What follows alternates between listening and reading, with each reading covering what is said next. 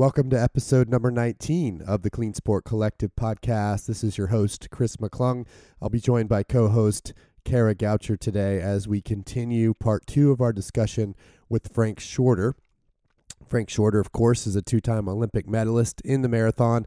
We went into a full introduction of him on our last episode with Frank, episode number 15.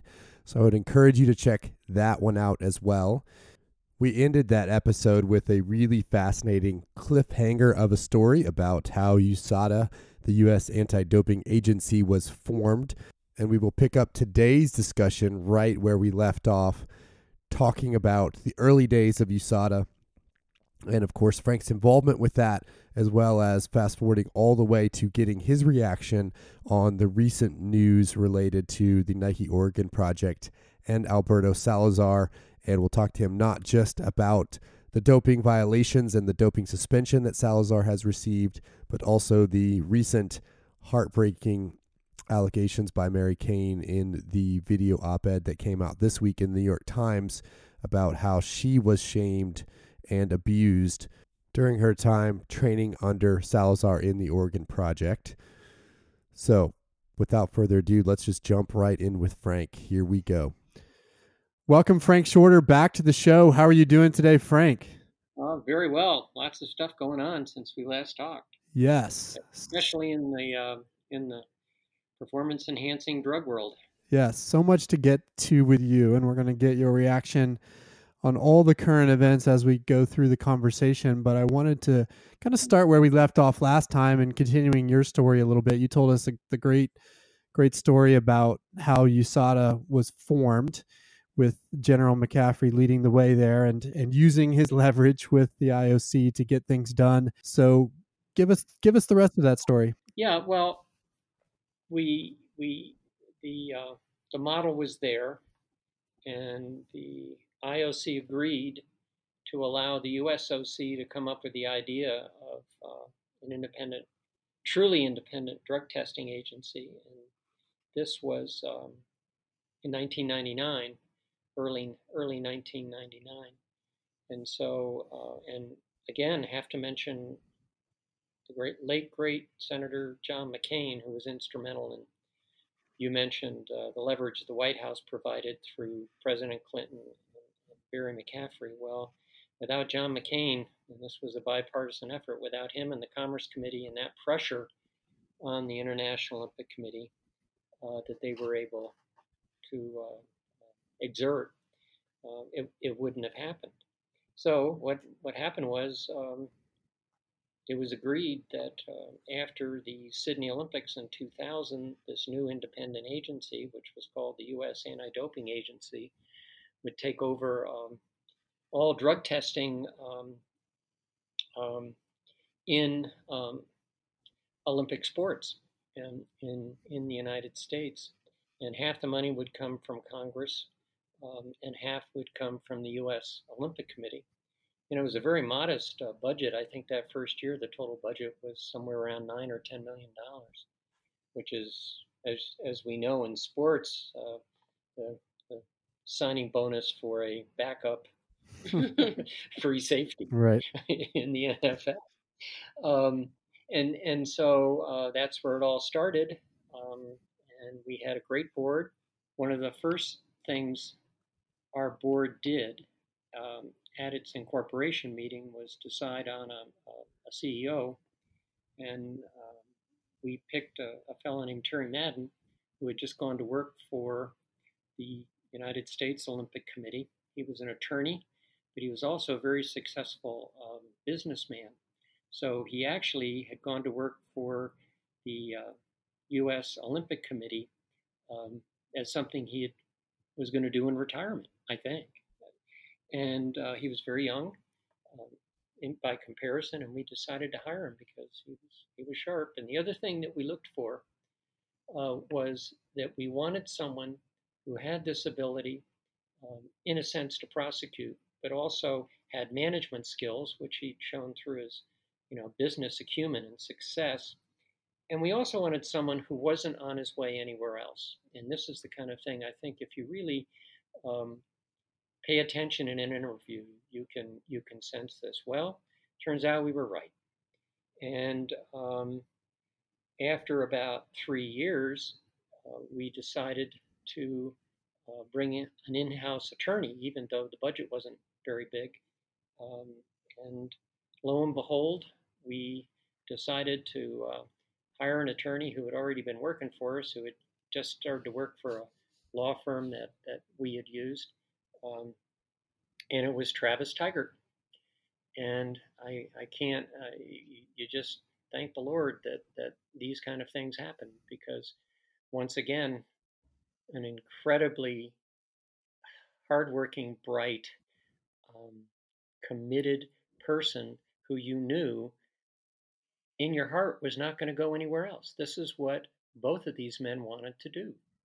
And, and so um, from 2003 on, here, Travis Tygart is still going strong, and he wrote the reasoned opinion in 2012 that um, dealt with the Lance Armstrong uh, situation, and now he was instrumental just this year in um, um, suspending um, Alberto Salazar for four years because of his um, the, the the the the kindest word you can say is abuse of um, the, the, the coaching system, and abuse seems to be a word that's going to gain much more strength here, given uh, given recent news. And so, you know, over the years, this is what U.S. anti-doping um, has all been about, um, and um, and uh, it sometimes the news, like what's just happened, uh, it, it, almost surprises you because you can't really believe that it's that it's actually uh, going to happen. And and I know this is sort of um, uh, fast forwarding over a number of years, but to go back, I think what Terry Madden brought to U.S. anti-doping was this idea of, uh, you know, there are ways uh, to get evidence of use of performance-enhancing drugs and uh, gaining the ability to prosecute these uh, that go beyond um, a positive doping test. And so I think part of Terry Madden's legacy was that he came up with the idea, really, of uh, sort of dropping in on the Balco labs in California in 2003, which was kind of the watershed.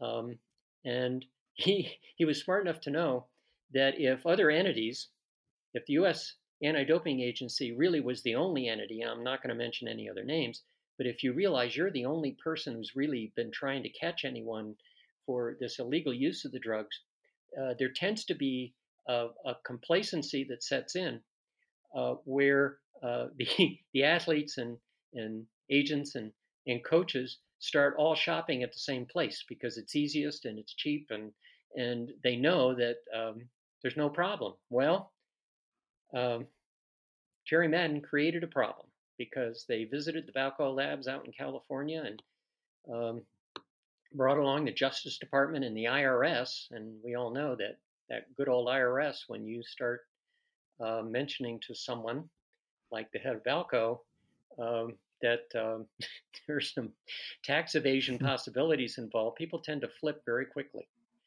And and so at, as the result of this one one situation, um, uh,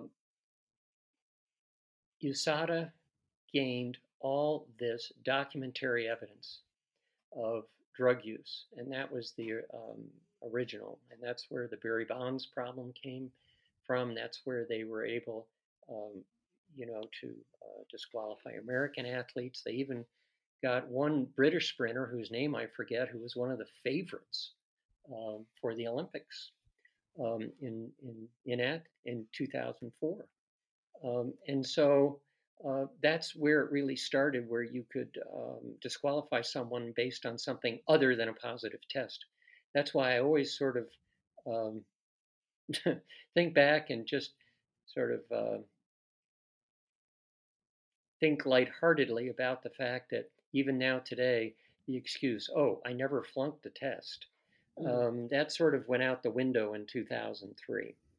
So then Travis Tygart is is hired, and a few years later, uh, Terry Terry Madden retires, and Travis takes over as as, C, uh, as CEO of, of U.S. anti-doping, and uh, lo and behold, he just keeps working and working. Plugging away isn't really the, the, the way to describe it. It's just very careful, conscientious, step by step, tiny, tiny, tiny gains. And then you have 2012 with Lance Armstrong.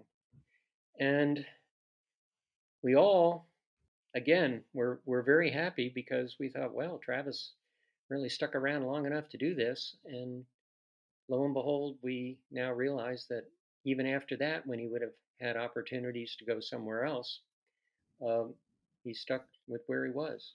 And so again, he just wasn't on his way anywhere else.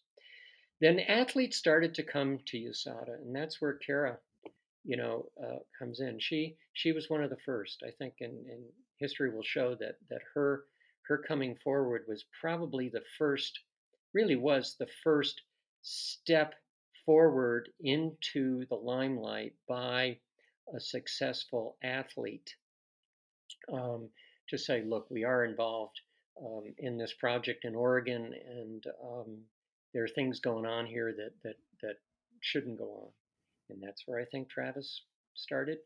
And then you had the combination with the Russian doping situation, where the person who had been in charge of that, where did he go when he needed to talk to someone he felt would really listen to him, uh, and where he thought he might be safe, he came to the U.S. and he's still being protected and and so again this this this consistent um, sort of methodical uh, and just it, it you, you, couldn't do it any better. It, it it's almost like really being an athlete and, and taking three or four years to train for something. Well travis has been about this for about 8 10 12 years now and he, he's always working at it always gets better. And now i think uh, at some point in the last two years, um, I think there was a shift. And, and I like to think, I call these paradigm shifts. I think there was a, a shift on the part of some athletes who felt, look, uh, I can go to USADA, uh, we can go to USADA, and, and they'll listen to us and they'll protect us and they'll do everything they can for us because guess what? They believe us. And you know that's that that's the big part here in this day and age, particularly politically, but also in the sports area. You know, trust and and and confidence in someone is is is is essential. It's paramount. And so I think again that's um, where you know USADA's come in. Parenthetically, I have to say, you know, I have not been uh, involved officially with USADA since 2003.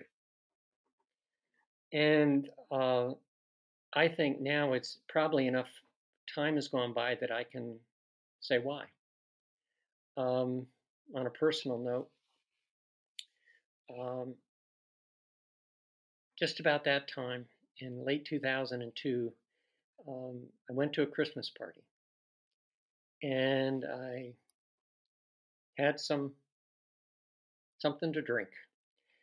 And I started to talk to people about Lance Armstrong and I began to talk about how I really felt about Lance Armstrong. And at that time, I think I mentioned that one of Armstrong's uh, people, uh, well, the, and U.S. anti-doping was already looking into Lance Armstrong. And it turned out that one of the people at this party was someone who was going to go do a portrait, a painting portrait of Lance Armstrong um, early in the next year. And I realized that, well, my thought was if this person goes and reports what I was saying as the chairman of US anti doping, because I'd been elected chairman, that this would cloud the credibility of US anti doping going forward if we were going to do anything about um, Lance Armstrong and what was going on in cycling. And so I made the decision to uh, resign from the board wow. because I didn't want anything to cloud that um, investigation. and so that's why I left. And and so, but after a while, the, over time, I have gradually come back to, you know, communicating with USADA, but it's always in at a, at, we say in the law an arm's length um, situation. And because again, as a good as a lawyer, I can tell you, you you uh, sometimes you don't want to have the answer to a question in case you're ever asked.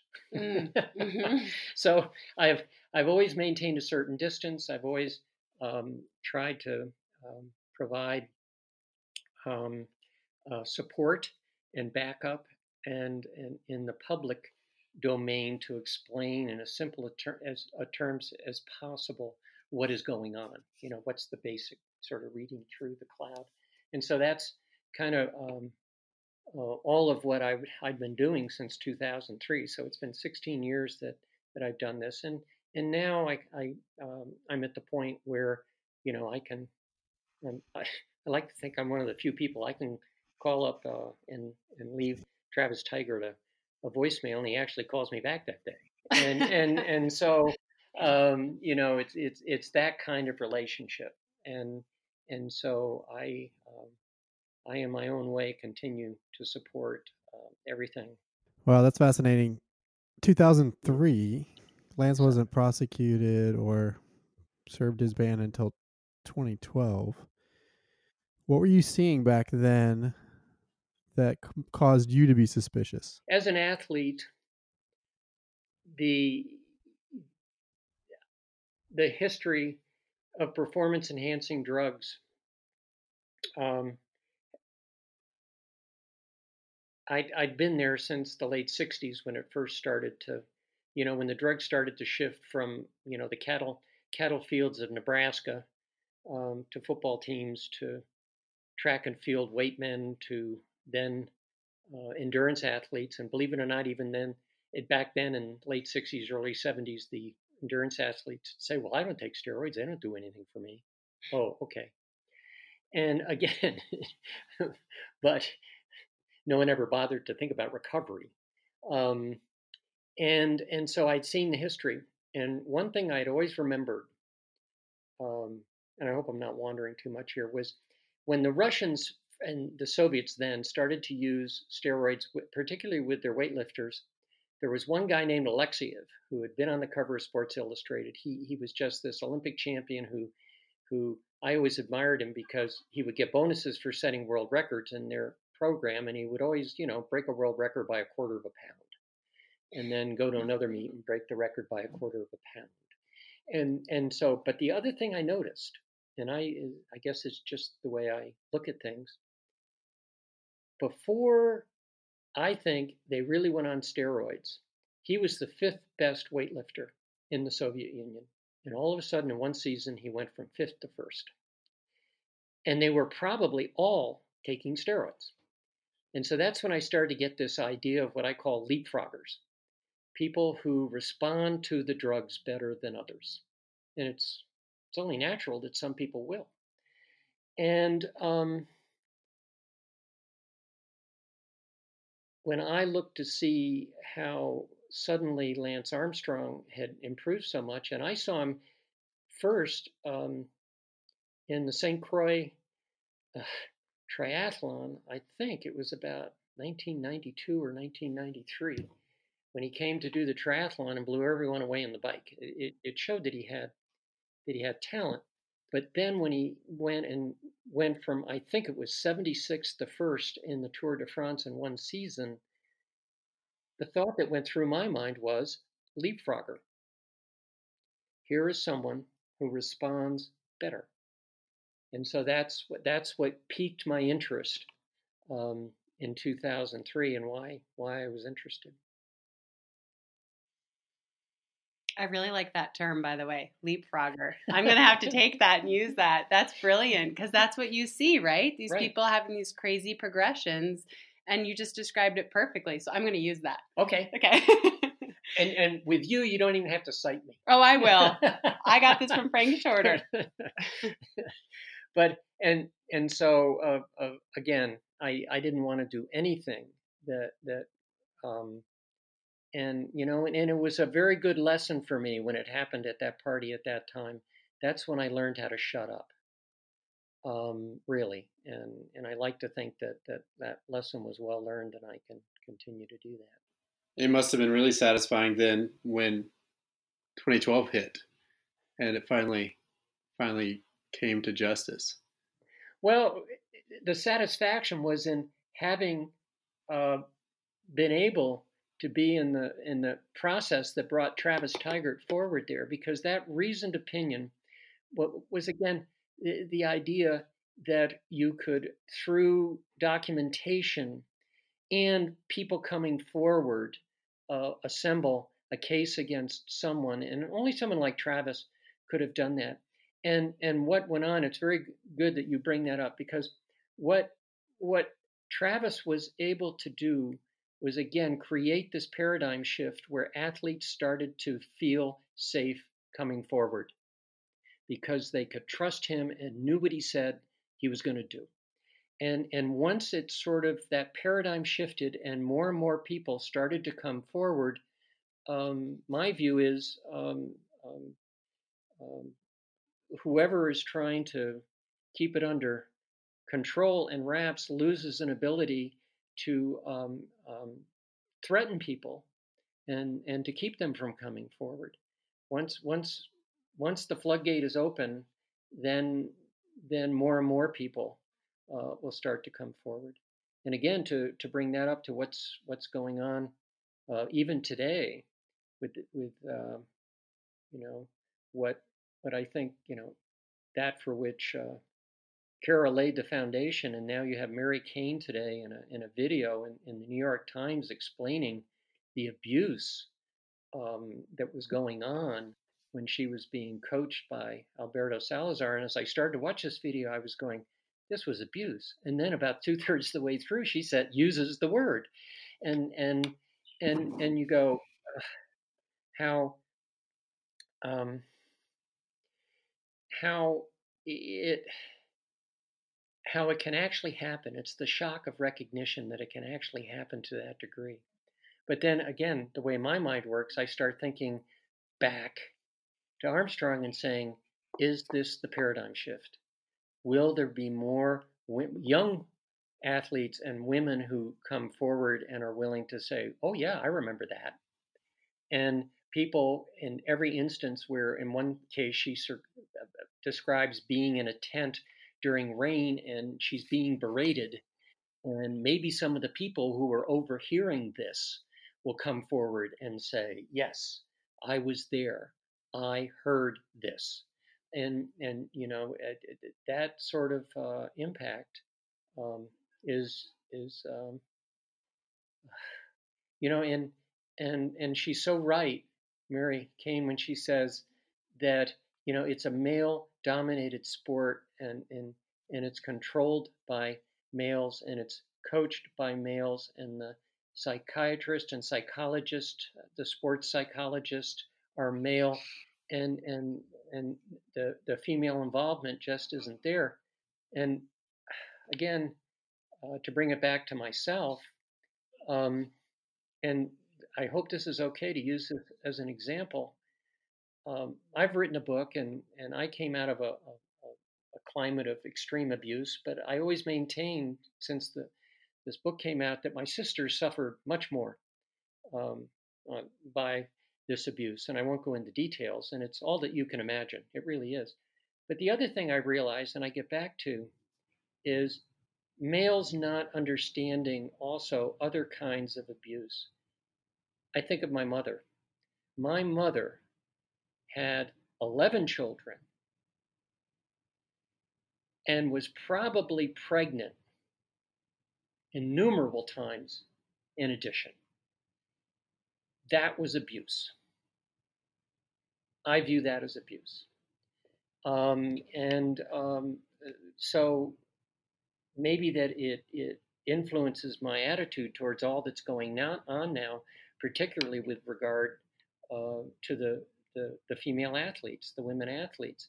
Mean, the same standards apply. And in, in the case of, of um, you know, the Salazar suspension, um, many of the same tactics were used for both men and women with regard to some of these drugs and treading the fine line on, uh, you know, getting therapeutic use exemptions and everything else.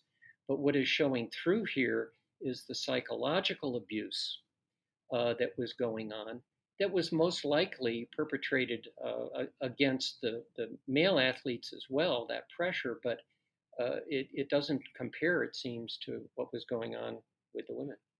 Kara, I'm going to let you jump in here. Talk about your reactions to Mary Cain's video today, since we're on that topic.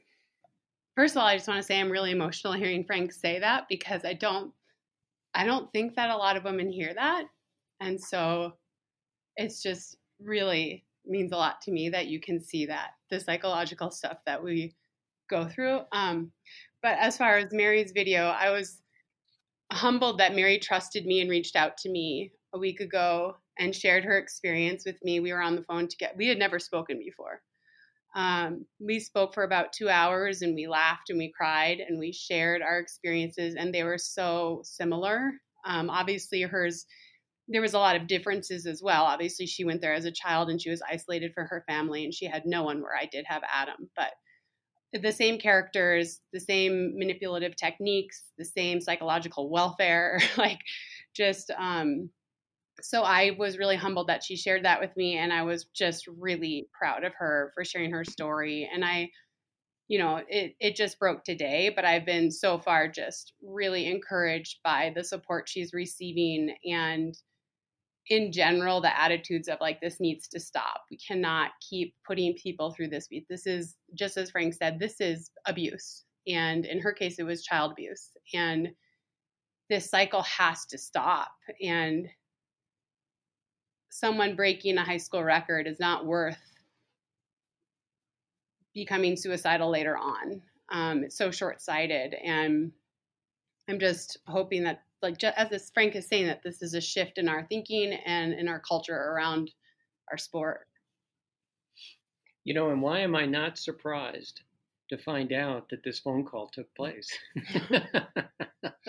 and and again, it's the the networking that can now go on. And, and I was talking before about the trust. She trusted you to call you, and um, and you trusted that she was going to take what you said and, and use that to, to help reinforce her in um, her decision um, to do this. So it's, um, I think today was a watershed moment. Yeah, I do. I really hope so. And I mean, I really, I'm just really proud of her for putting it out there. I think it's hard for people to who haven't been in that place in terms of sharing a story like that so publicly, it's hard for people to really put themselves in her shoes or in your shoes when you spoke publicly about the Oregon Project. What's that weight like? You know, I when I spoke to her, we I told her, you know, it, you're not going to sleep for the days leading up to this. You're not going to sleep for the days after. Um, but you will feel so light and you will be able to move forward with your life. And you will be so unburdened because you're no longer held back by their faults and their abuse of the system. And it's not yours and you'll be able to finally move on from it. And that's what I personally experienced. I think when I initially spoke out in 2015 there was a bit more backlash, but I was able to move forward as a person and just really move on from that situation because I no longer had to censor my answers to questions or pretend something was something that it wasn't. And so I'm excited for her to be able to really be able to let go and move forward from this and not have it be a weight in her life. As I as I remember her history, her parents, if if my memory is correct, are both physicians. I think they are. And when she finally confided in her parents and told them what was going on, they said, You're coming home today. And you're not spending one more time, day, one more night out there. And I think once again, she was lucky to have that support. And and now moving forward, you would hope that even those athletes who don't have that kind of support, um, you know, Kara had Adam and, and, and Mary had her parents, um, that now they'll feel the support of the group. Right. And and I think that's that's that that's it. But I think these two sort of laid that foundation, and now um, um, their support will now, I think, enable other people to come forward.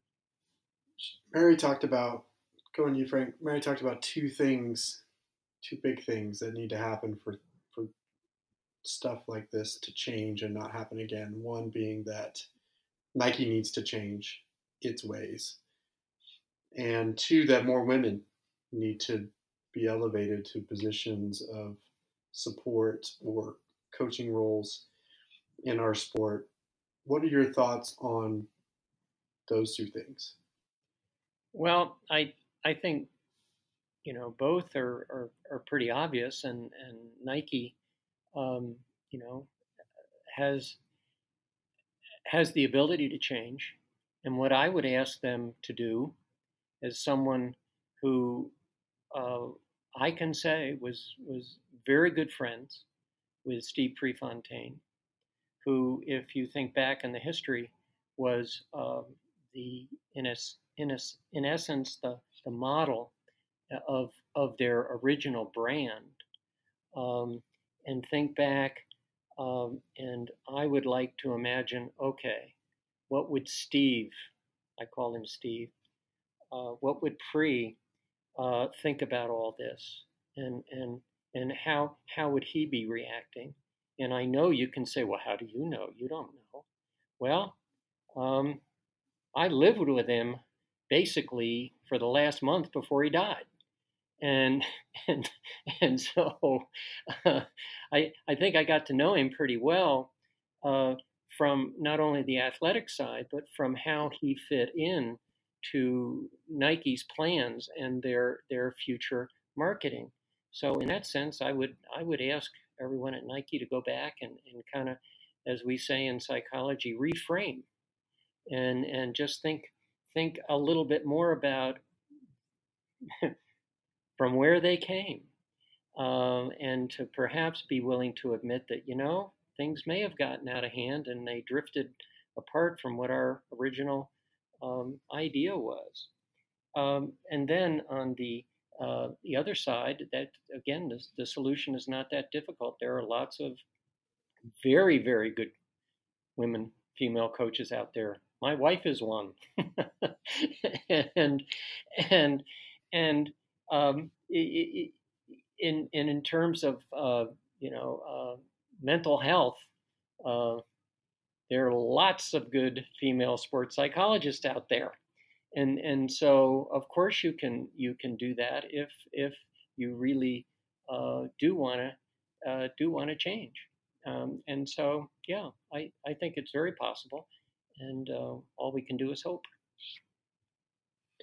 What about our governing bodies you know, one of the things that mary commented on was how in bed with nike our governing bodies are because of the money they provided and support support they've provided through the years.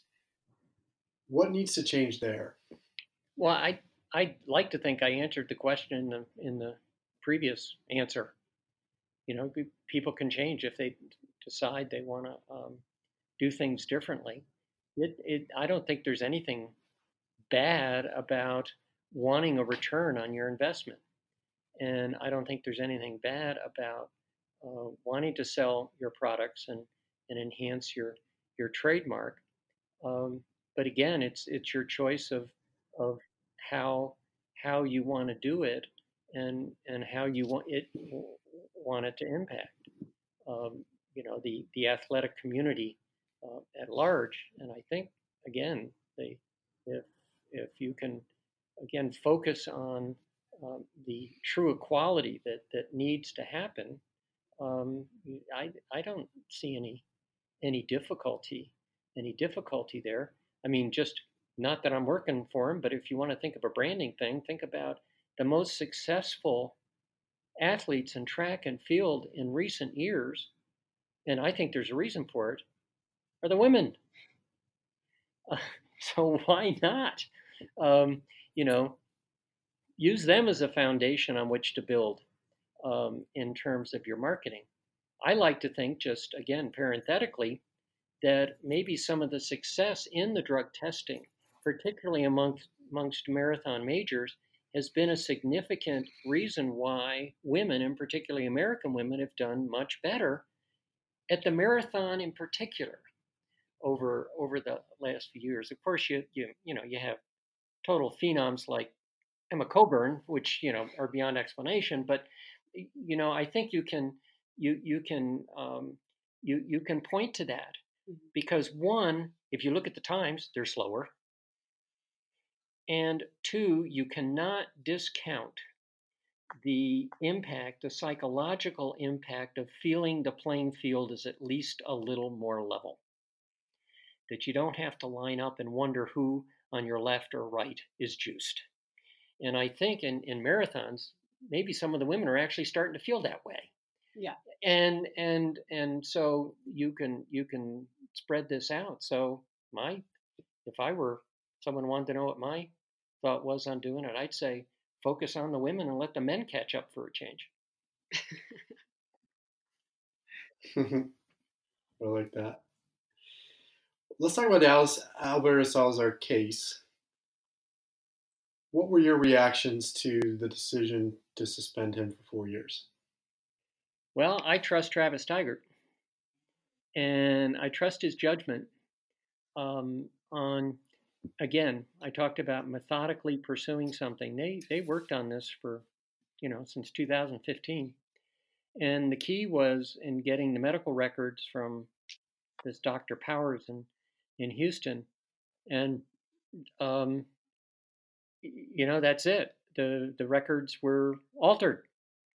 I mean, I guess you can try to uh, argue that they weren't altered, and but it it seems to me that these um, records were were changed, and if the penalty for changing these records is a four-year suspension, then so be it. Uh, so, in, in, a way, how do I feel about it? I I feel well. Um, this is the evidence. The evidence was accepted. They've got their right to appeal it if they want. And um, again, we're um, America is a nation of laws, and, and I, would like to think our federation is also uh, involved with upholding their own particular laws and rules. Um, and and the other thing, as someone who was trained as a lawyer but never practiced, and but I, I do have the I, I want to bring back up for people who are wondering about this the idea of right versus privilege. And so when you look at what's going on with testing and the circumstances under which Alberto Salazar was disqualified, uh, in order to participate in amateur sport and Olympic sport, either as an athlete or a coach, you don't have a right to do it in order to be able to do it, you agree, either implicitly or in the open, that you will abide by certain policies and rules and, and procedures and behavior in order uh, to be able to have the privilege of being involved in this. And you recognize that if you do not do this, you, in a sense, agree to be suspended. Um, and so that's it. It's not really a legal proceeding. It's it's an administrative proceeding, and um, everybody who participates in it, uh, whether it's the federations or we at USADA or the athletes or the coaches, you go in with your eyes wide open and you've agreed to it. Were there any surprises for you given I mean you you had some exposure to Alberto Salazar when he was an athlete. So, what did you know about him then, and how did that come together with the decision that came out recently?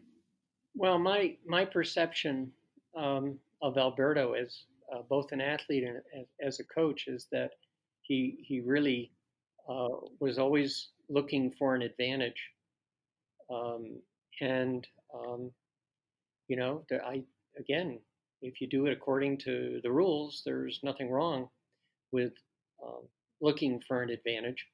But it seems that um, Alberto um, kept looking and, and looking and looking and perhaps got to the point where he crossed over into an area where um, looking for an advantage got into a murky um, area.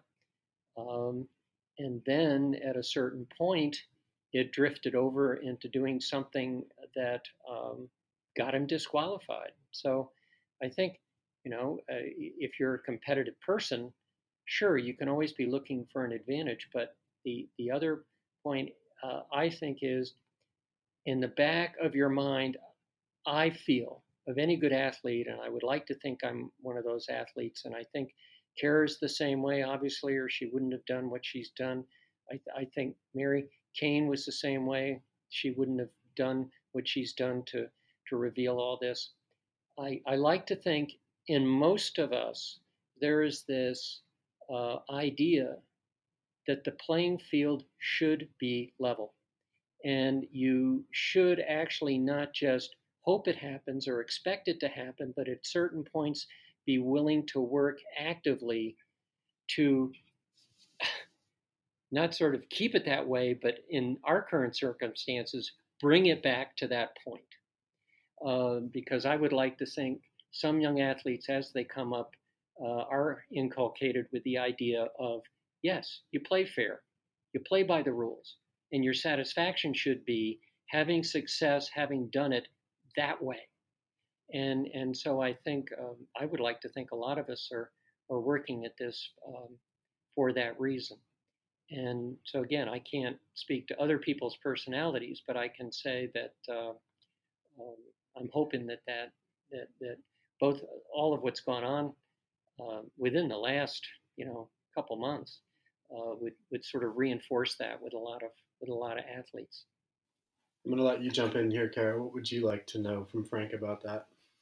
I wish I wish that I had known all the things that were suspicious about Salazar before I went there. I wish there had been an agent. I mean, Nike was encouraging me to go there. I wish that someone had said, just so you know, these are, you know, the rumors and the accusations. Um, I, I just, I wish I could go back in time and obviously I would do things differently. But just as Frank said, I, there's, there's again it's not it's not a right it is a privilege and you agree to these rules and once i saw that they were being crossed i just could not be a part of it anymore and there was no way that i could celebrate any success with any genuine feeling or emotion or feel any sort of pride if it didn't come on my own merit. I mean like i i'm i'm always shocked by the people you find out later that get caught and they're celebrating they're crying and i'm like how, how could you do that? Like i just Anyway, I just I think that Frank knew this a long time ago. We have a mutual friend who after I left the Oregon project said that that this would have been in 2013 that she had seen you and and Frank said so Lance is gone, Salazar's next. um, so I think Frank has been knowing, you know, Frank knows a lot more than he lets on, perhaps. yeah, no, the, the thing is, as a com- as a competitor, one of our rules is right, Kara, never discount a good rumor about yourself if it helps you. So if she wants to start that rumor uh, for me, oh, that's no. fine. I heard it from a legitimate source. This must have been back in 2013. So wow. I think Frank, you know, and I think we've talked about this before on the podcast. Like you you have an idea of what you're seeing and Frank's description of a leapfrogger is perfect. Like as an athlete, or a former elite athlete, you you follow these sports and you and you watch and you do kind of have an idea of what's real and what isn't. And you you just sort of start to watch someone's career unfold and there are definitely careers that raise a red flag and and you know in your gut that that's you know what you're doing you know what you've had to put into it you know the progress you've made over 8 years and you see them do it in a year and you just think yeah i don't think that's real and you're running along next to them and you go, that's not the same person. Yes. Yes. They're not getting tired the same way. Yep, absolutely. And you yeah, you just you we most of us no, can we like prosecute them? Of course not, but we have a good idea. Let's talk about shoes, Frank. What do you think about the Nike shoe drama that we've been facing recently in the marathon? I'm, I'll defer to my wife on that, who's a wonderful swim coach and triathlon coach. She's the give her a little credit here. She's had stadium and actually winners in the uh, national under uh, 19 and under triathlon. Um, first thing she said when she heard about this was they're going to have to do the same thing they did in swimming with the bodysuits. They're they're just going to have to declare them illegal. It's just going to have to happen, and and you know that's that's all I can say. You you, you can't um, if if it's true that they give you a 4% advantage, it strikes me that's the same advantage that when um, EPO first came out, they were saying that was the advantage EPO gave you in a marathon, 4%. And so I, I it just, it's beyond me how the, the, uh, the sports bodies, the IOC, and, and this is where you come down to the, back to the IOC. All Thomas Bach has to do is say, this is what we're going to do. And it's going to be done. If he just says, nope, can't do this, and we're going to have, um, you know, our scientists get together and and we like all the research Nike's done on theirs and all the other shoe companies, by the way, who are now coming up with their own version of this shoe. Um, it, they're just going to have to nip this in the bud. They're they're just going to have to say no, we we can't go there because, again, the level playing field. You if if it's true that it's a 4% advantage, um, then sorry, they can they can set maybe a limit on the rebound effect. Um, but I just don't think they they've got any other choice. Just so everyone knows, if if the IAAF decides to do nothing and the next percent, which is rumored to be five to six percent, or the Alpha Fly is able to be used in competition, Frank and I will be redoing our PRs by seven yeah. percent. Yeah, it's too. Just subtract yeah, yeah, I figure I can run about thirteen ten for five k. Yeah, we're just going to calculate the advantage and yeah. say our like my PR is now two twenty one. I just want everyone to know, and Frank's PR is two hundred four, and we're just going to go with that. Okay. just do the math. Yeah, yeah, yeah. It, it's it's it's funny, but it's funny, but it's not funny. I just want everyone to know I actually ran 220. Frank actually ran 204, and now we can move on. and then, if only you were taking EPO, then you could do oh, that math too. Yeah, what a coulda, shoulda, shoe. Perfect. it's funny, but it's not funny. I did a 10 mile race here in Austin this weekend, and I was lined up at the start, you know, in the first two or three rows of people, look down at the ground. Everybody's wearing the Vaporfly or the next percent, and except for me. And I'm just thinking, wow, that's kind of a bummer. you know, I'm ceding time right here in the start line, and this is a race that doesn't matter for anyone, uh, but we're talking in the case of the IAAF, big stakes, medals and sponsorship mm-hmm. dollars and and livelihoods and careers, and it's just it's crazy to think that outcomes could be decided by footwear and not by hard work and merit. Well, again, we come back to the right privilege, and I keep coming back to this top down. Thomas Bach wants to say that's it. They're not. We're not going to have them. It's it. It's all over. End of story, as Shrek, as Shrek would say. Mm-hmm. it, it, would be. Um, and and I take hope in the fact that you know just yesterday Bach gives ten million dollars to WADA to now go back and retest, uh, and in large part given what happened with the Oregon project, uh, fiasco, and, and it's a it's a wonderful example of how if the IOC at the top wants something to happen, they can do it in a day because they're answerable to no one. So eh, they can solve that problem this afternoon if they want.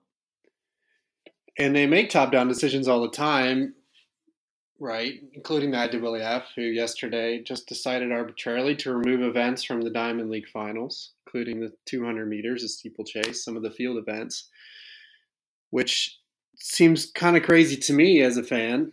What do you think, Frank? Well, again, it's just you know they can they can do they can do what they want. They really can. And um, again, not to get back to the drug testing and everything, the IOC could demand true profile testing for any athlete who wants to compete in any of these events and and make it going in. And they could do it. They could say for the six month going into the world championships, in order to be there, we can't have people dropping out of the sky. You have to show us a six month profile. End of story. And um, they can do it if they want. But how do you influence that? Because it seems like some of the decisions they make are arbitrary and not necessarily in the best interest of a level playing field or of the athletes that are really the product on the track or the road. How can they be positively influenced to make decisions like that, to care more about clean sport or to care more about marketing the sport in a better way that doesn't sacrifice a- athlete well being? because it seems like at times fans and athletes are all fighting an uphill battle against the arbitrary decisions of a handful of people at the top that that seem to be disconnected. Um, I don't know. You know, all I can they, they just have to, as I said before, you just have to make the decision. You have to decide that's what you want to do, and and I don't know. I hate in a way going back to this because I, I, I hope I do sound op- optimistic. I mean, I really do have hope. But when I started to become involved, um, the only reason I got involved with uh, U.S. anti-doping is that I read that Barry McCaffrey was committing a million dollars to find a test for EPO, and I said, God, this guy's supposed to be guarding the borders, keeping drugs out.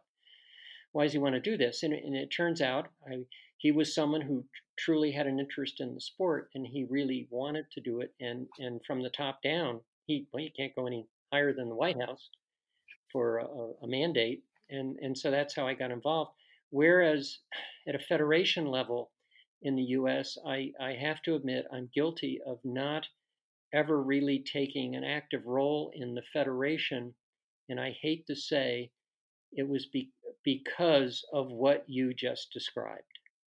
It, it just I I I I even then and maybe now I'm someone I, I like to feel I can make the best use of the resources I have and and you know make my time um, as well spent as possible.